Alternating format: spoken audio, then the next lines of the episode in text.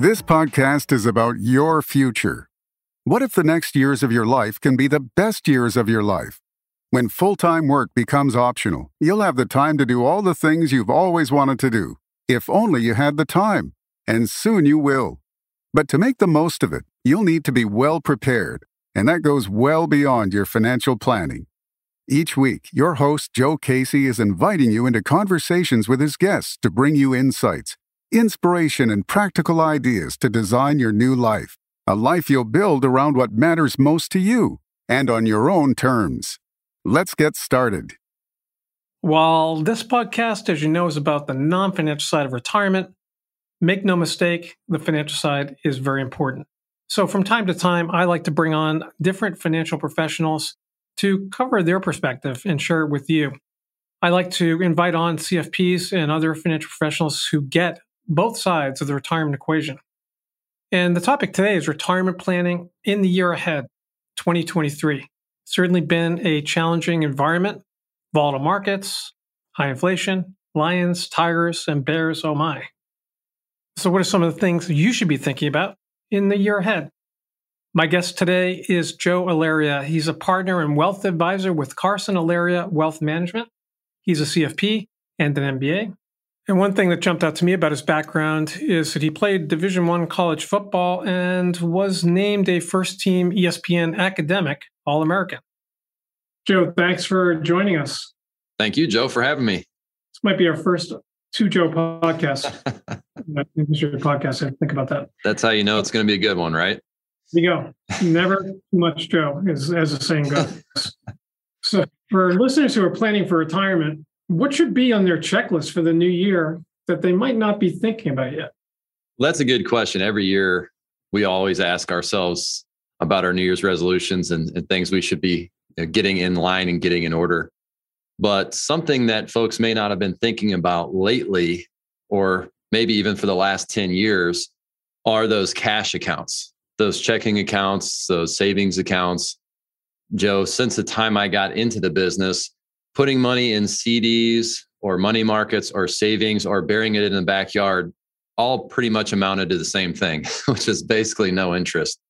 But that's really not the case anymore. And so you know, you could go out and shop CDs and find some what I view as fairly attractive rates. So this is for the folks out there that maybe are a little bit more conservative and really don't want to throw the money in the market right now. And I can understand why, but again, if you haven't considered CDs, that would be one one major thing to, to think about. Some of us can remember back to when rates were much higher, but I only bring that up first because it's probably something we're not thinking of. But you know, the other things like for the new year or for the next 30 years, get a plan in place you know, if you haven't done it, I know a lot of people procrastinate. It's like working out or starting a healthy diet or going to the dentist or going to the doctor. We all have things we don't like doing, but just getting a plan in place for retirement if you haven't done it, or maybe you did it and it's outdated, just getting that in order, getting organized. I was talking to a close family friend recently, and you know, he handles all of his financial things. And and I said, you know, we really ought to get together because I'm thinking of his wife. If something happens to you, you know where, everything is.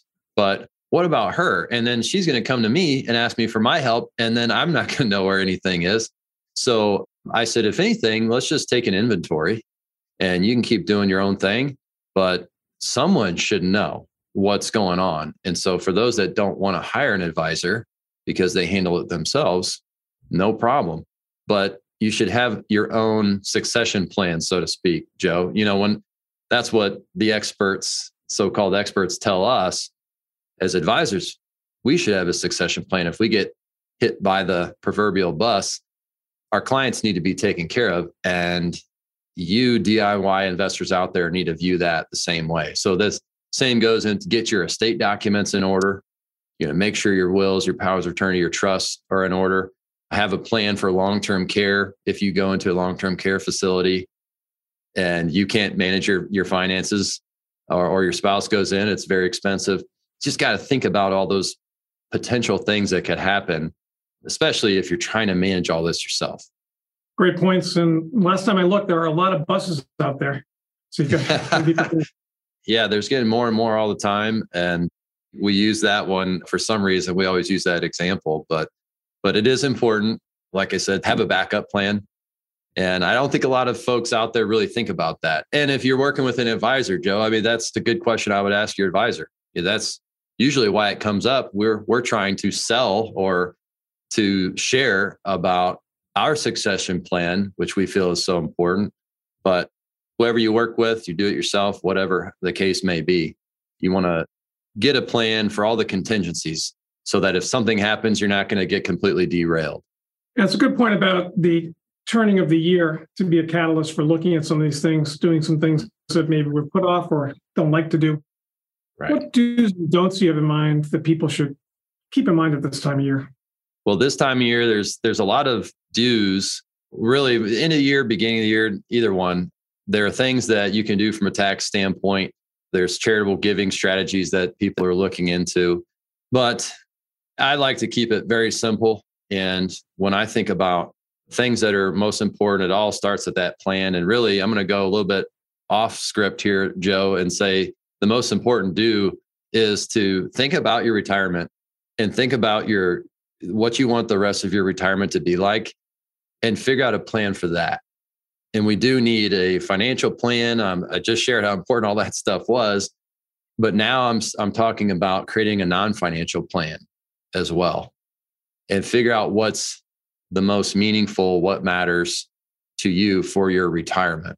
There's always strategies. Anytime that you're Joe, there's strategies that people can be taking advantage of. And we look at those first quarter of every year. We're looking at tax strategies that we could still do for the previous tax year, right? I mean, so not to be overly general or, or divert too much from your question, but that's probably more important than these strategies that come and go every year, which of course, making contributions to retirement accounts, to health savings accounts, charitable contributions, doing it in, in unique ways like donating appreciated shares or or if you're 72 or older, doing qualified charitable distributions.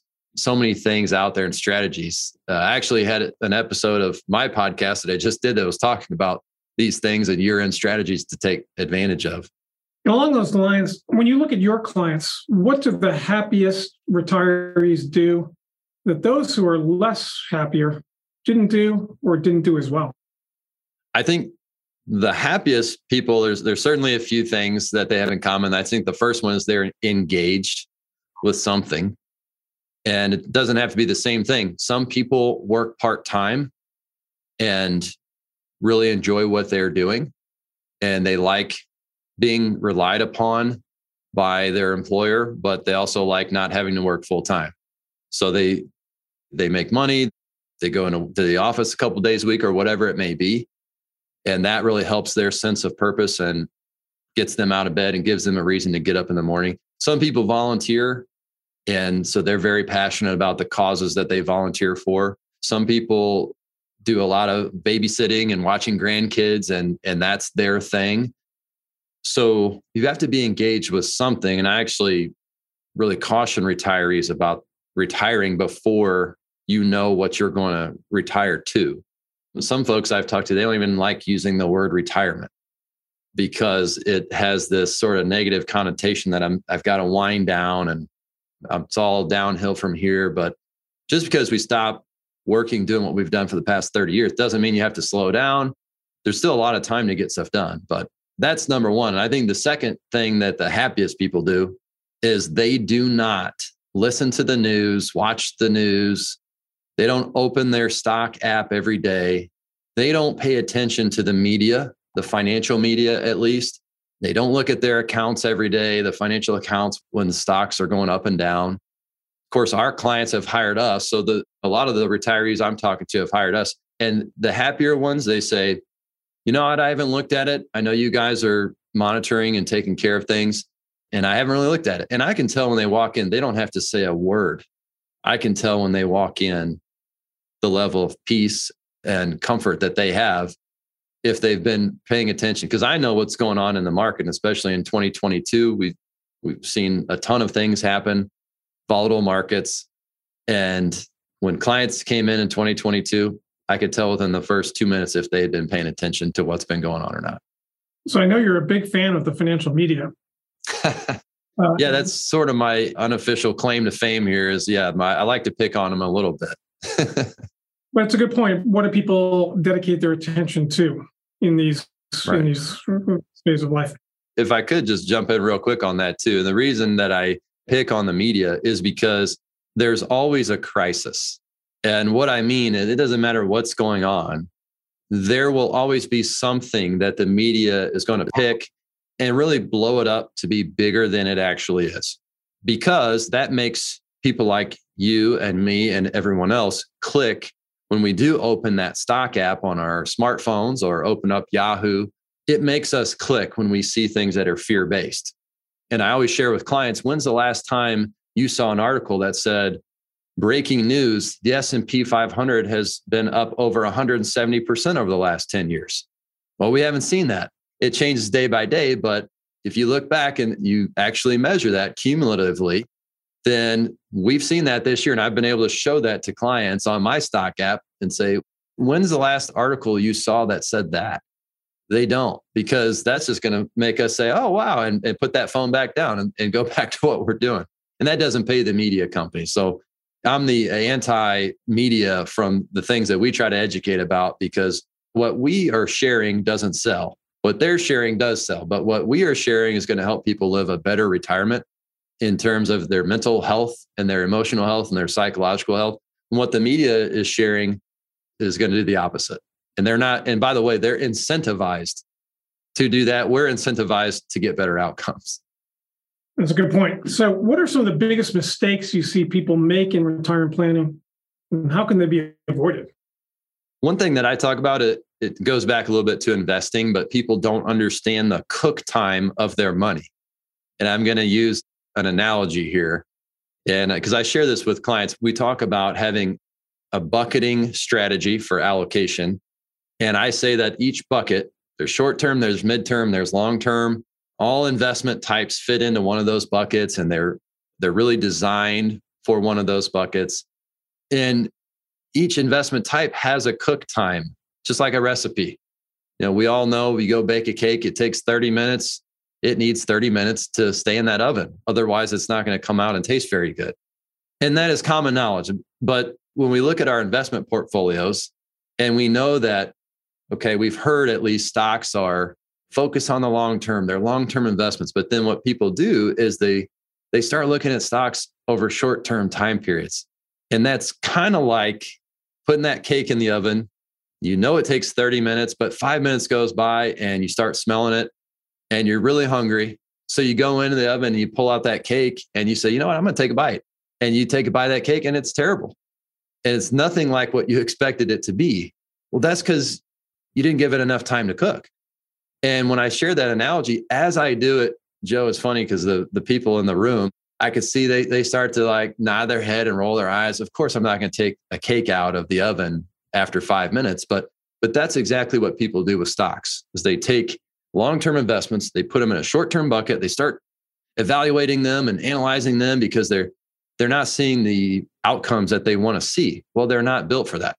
In my opinion, at least. You know, anything that that you buy that you have to put together and assemble, you know, or any recipes going to say for best results, do this. And for stocks, for best results, we would say think of them as 10 plus year investments, where if we're going to invest in it, it's for money that's going to be needed down the road. And so that's a long way of saying the biggest mistakes that people make is not understanding that, okay, I need some money now. I need some more in the midterm. And then I still am going to need some for that long term. So I need to have investments that line up with that, if that makes sense appreciate the baking analogy. That's a memorable one. I think of one we can relate to.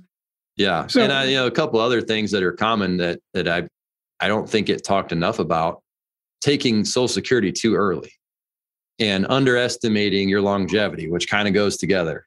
People say, "Oh, I'm not going to live that long," because we run our financial plans to a lot of times you have to put a life expectancy on a financial plan when you're doing a projection. So we'll put we'll put 95, we'll put 100 on there a lot of times unless we know the client you know, is in, in poor health. But I hear it all the time. It's it's very common nowadays. You see people live into 95 or 100. So how do we know it's not going to happen? People say, "Oh, I'm never going to live that long," right? And I say, well, yeah, you may not, but what if you do? Right? If we if we underestimate your longevity and we don't have a plan in place and we plan that you're going to live to 85 and you wake up at 86 and we say, well, sorry, you're all out of money. We thought you're only going to live to 85. That's not going to work out very well. So you have to have a plan in place and something you can fall back on if you do live longer than you anticipate. At the same time, we don't want to plan on living to 150 years old. So we know that's not going to happen. There's some, there's a fine balance in there, but I, I think people very very often they underestimate that, and when they say they're not going to live that long, and they'll say, "Oh, if I make it that long, just just put a pillow over my face or do this," I say, "Well, hey, we don't offer that service here." So. And for the record, I have a 94 year old podcast guest in two weeks coming up, still going strong. There you go. So it happens. Not not the average, but there's certainly people living to 95 or 100. Absolutely, increasingly. And so retirement's not for everyone. The recent Federal Reserve study showed that about a third of people who retire end up returning to work at some point within in five years, first five years. For people who are listening, considering unretirement, what are some implications they should be thinking about? Well, the first is how old are you? And if you've started taking Social Security, if you haven't started taking that, one of the mistakes that I've seen is that folks retire, or maybe they just keep working, but they want to take Social Security and they haven't reached their full retirement age yet. And when you do that, you're going to run into something called the earnings test. And what that is, is that's going to cause Social Security to withhold some of your benefits. So let's say you retired, you started collecting Social Security, and then you want to go back to work. In 2022, at least, if you made over $19,560 for every every two dollar that you earn above that amount, Social Security is, was going to withhold one dollar of your benefit, and so that's not a tax, and it's really not a penalty. You just don't get the benefit, so it's a penalty in a way. But that would be one thing. In that case, something that someone could still do is file and suspend their benefit. And so that's what this is really for. File and suspend was really built for that. Hey, I retired. I started filing. Well, something changed in my situation. Now I'd like to suspend my benefit so you can still do that. And while some people are coming out of retirement and back to work, many other people over the last few years have decided to put off retiring. What are some of the pros and cons that you see of working longer? Well, I guess I don't know if it's a pro or a con because you're working longer, but you're going to have more money, a better financial situation. And, but there's a big caveat to that. And I share this with folks that we talk with all the time. Of course, the longer you work, the better your finances are going to look. But that's not why we do what we do is so that we can just have as much money as we can possibly have on our deathbed right? And that's not why most people work and save for their entire career. So if you if you work longer it's always going to be well i shouldn't say always but it's very very often it's going to be a better financial outcome or better financial projection to just keep working. But the con of that obviously could be more stress less time to do the things that you want to do those are those are the big ones right there. And so that's what i see. I see people that work longer. Typically they're more stressed. Or joe they really love what they're doing and they and it, it becomes a either a situation where they are working part-time they're extremely happy. So the people that put off retiring sometimes they put it off because they're working part-time. So they're in this semi-retirement phase. And that is the biggest sweet spot i've seen. It's from a psychological standpoint, emotional standpoint, financial standpoint, man, if you can find something where you're working a couple days a week, two, three days a week, maybe, and you're earning, it could even be a very small amount. It could be 10 grand, 20 grand, 30 grand, 50 grand a year. But you're doing that. That to me, I've seen the by far the best outcomes. Doesn't mean you have to do it, but it it does I've seen, at least in my experience, it does provide a lot of evidence that it's a good route to go. And for people that really just want to retire and stop doing what they're doing, if you can stop doing that and go do something else, make a little bit money, maybe it's, it's even a lot less money. I've seen it be very beneficial, again, financially and emotionally, psychologically, all that stuff. So, depends what reason you're still working. And if you're still working though, because you don't have a plan, and the sad thing is, Joe, I've seen where people have come in, they have been stressed, they've been working, let's say they're 67, 68 years old, and they just didn't know they could retire. And we do a financial plan and we know, man, they could have retired five years ago. But that's typically the, the worst outcome is when people have worked longer than they really need to in a job they really don't like. It's a great point about semi-retirement being the sweet spot, particularly if you can find something you really enjoy doing. It really can be the best of both yeah. worlds. Absolutely. And what I, we're an employer. Uh, we have a wealth management firm here that we run and we have employees. And I tell you what, it's very difficult right now to find employees, to find talent. Costs for people have gone up with inflation. And so it's sometimes I encourage people go present a dream deal to your employer. It would be a dream deal for you, right? And the worst they could say is no, but just go present it. Say, hey, you know what? I'd really like to work two days a week. I'd like to do it remotely from home. You know, I like health insurance. I'll do it for this much money. Of course, I'm I'm not so delusional that uh, I don't think I'll be taking a pay cut. I know I'll have to take a pay cut to make this work, but I'll take this much of a pay cut. What do you think? And just see what see what they say some employers a constructive dialogue. Absolutely. If, if they say no, they they say no. But it would be it may be easier for the employer to do that than to try to find someone new, train them, get them up to speed. You don't know if that person's going to stick around long or not. And sometimes it's just easier to stick with who you know and you're going to be much more efficient than anyone else that they could bring in most likely or the company might want to keep you on in a consultative manner. You know, if you're an upper level executive or someone in a company like that, I really like to scale back, but I would like to consult for you guys. Here's how I think that would work best. And boy, it's just something about earning a wage, even when you're retired or semi retired, that helps out so much psychologically. But you know what? It helps out. It, for some, some people, you might have plenty that you don't need the financial benefits of it. But but for others, a lot of our clients are just, I call them normal retirees, Joe. They're not, they didn't have millions and millions and millions of dollars. They just did a very good job saving during their retirement or during their working years. And they've got a million, two million, mostly 401ks, IRAs, and they just don't want to mess that up. Right.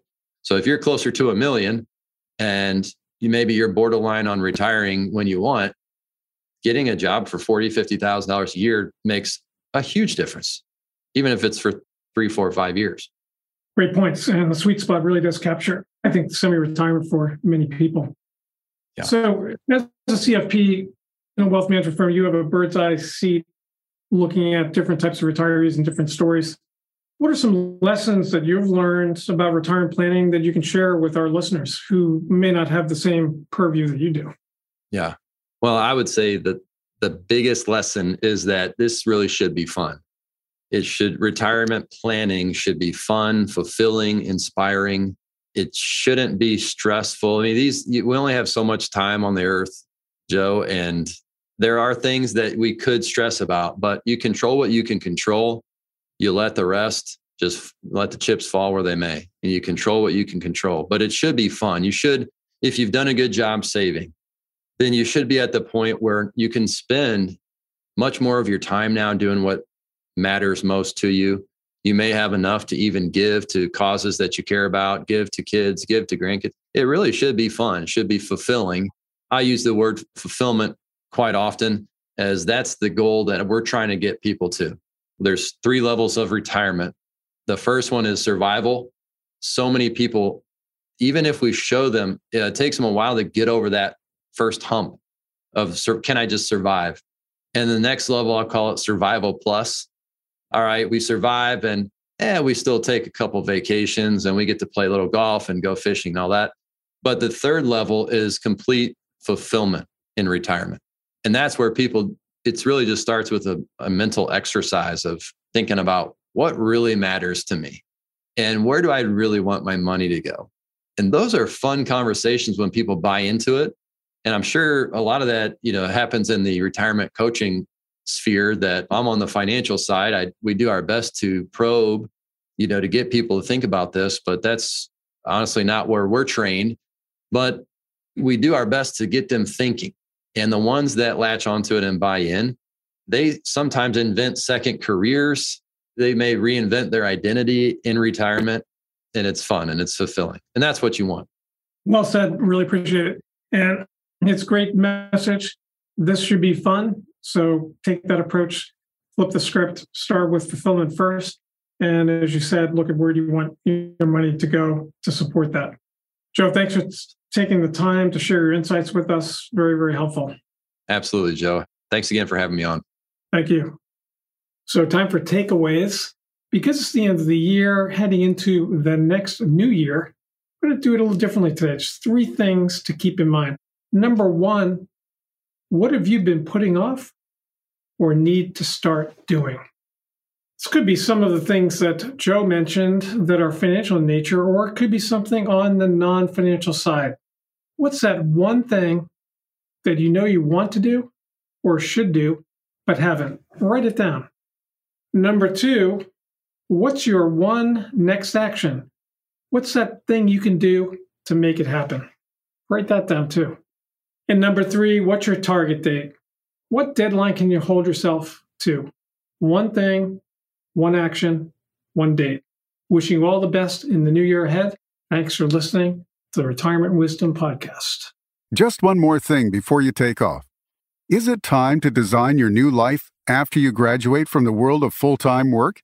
Go to retirementwisdom.com and schedule a call today with Joe Casey. Working with an experienced coach like Joe can help you explore new possibilities and gain clarity on your future.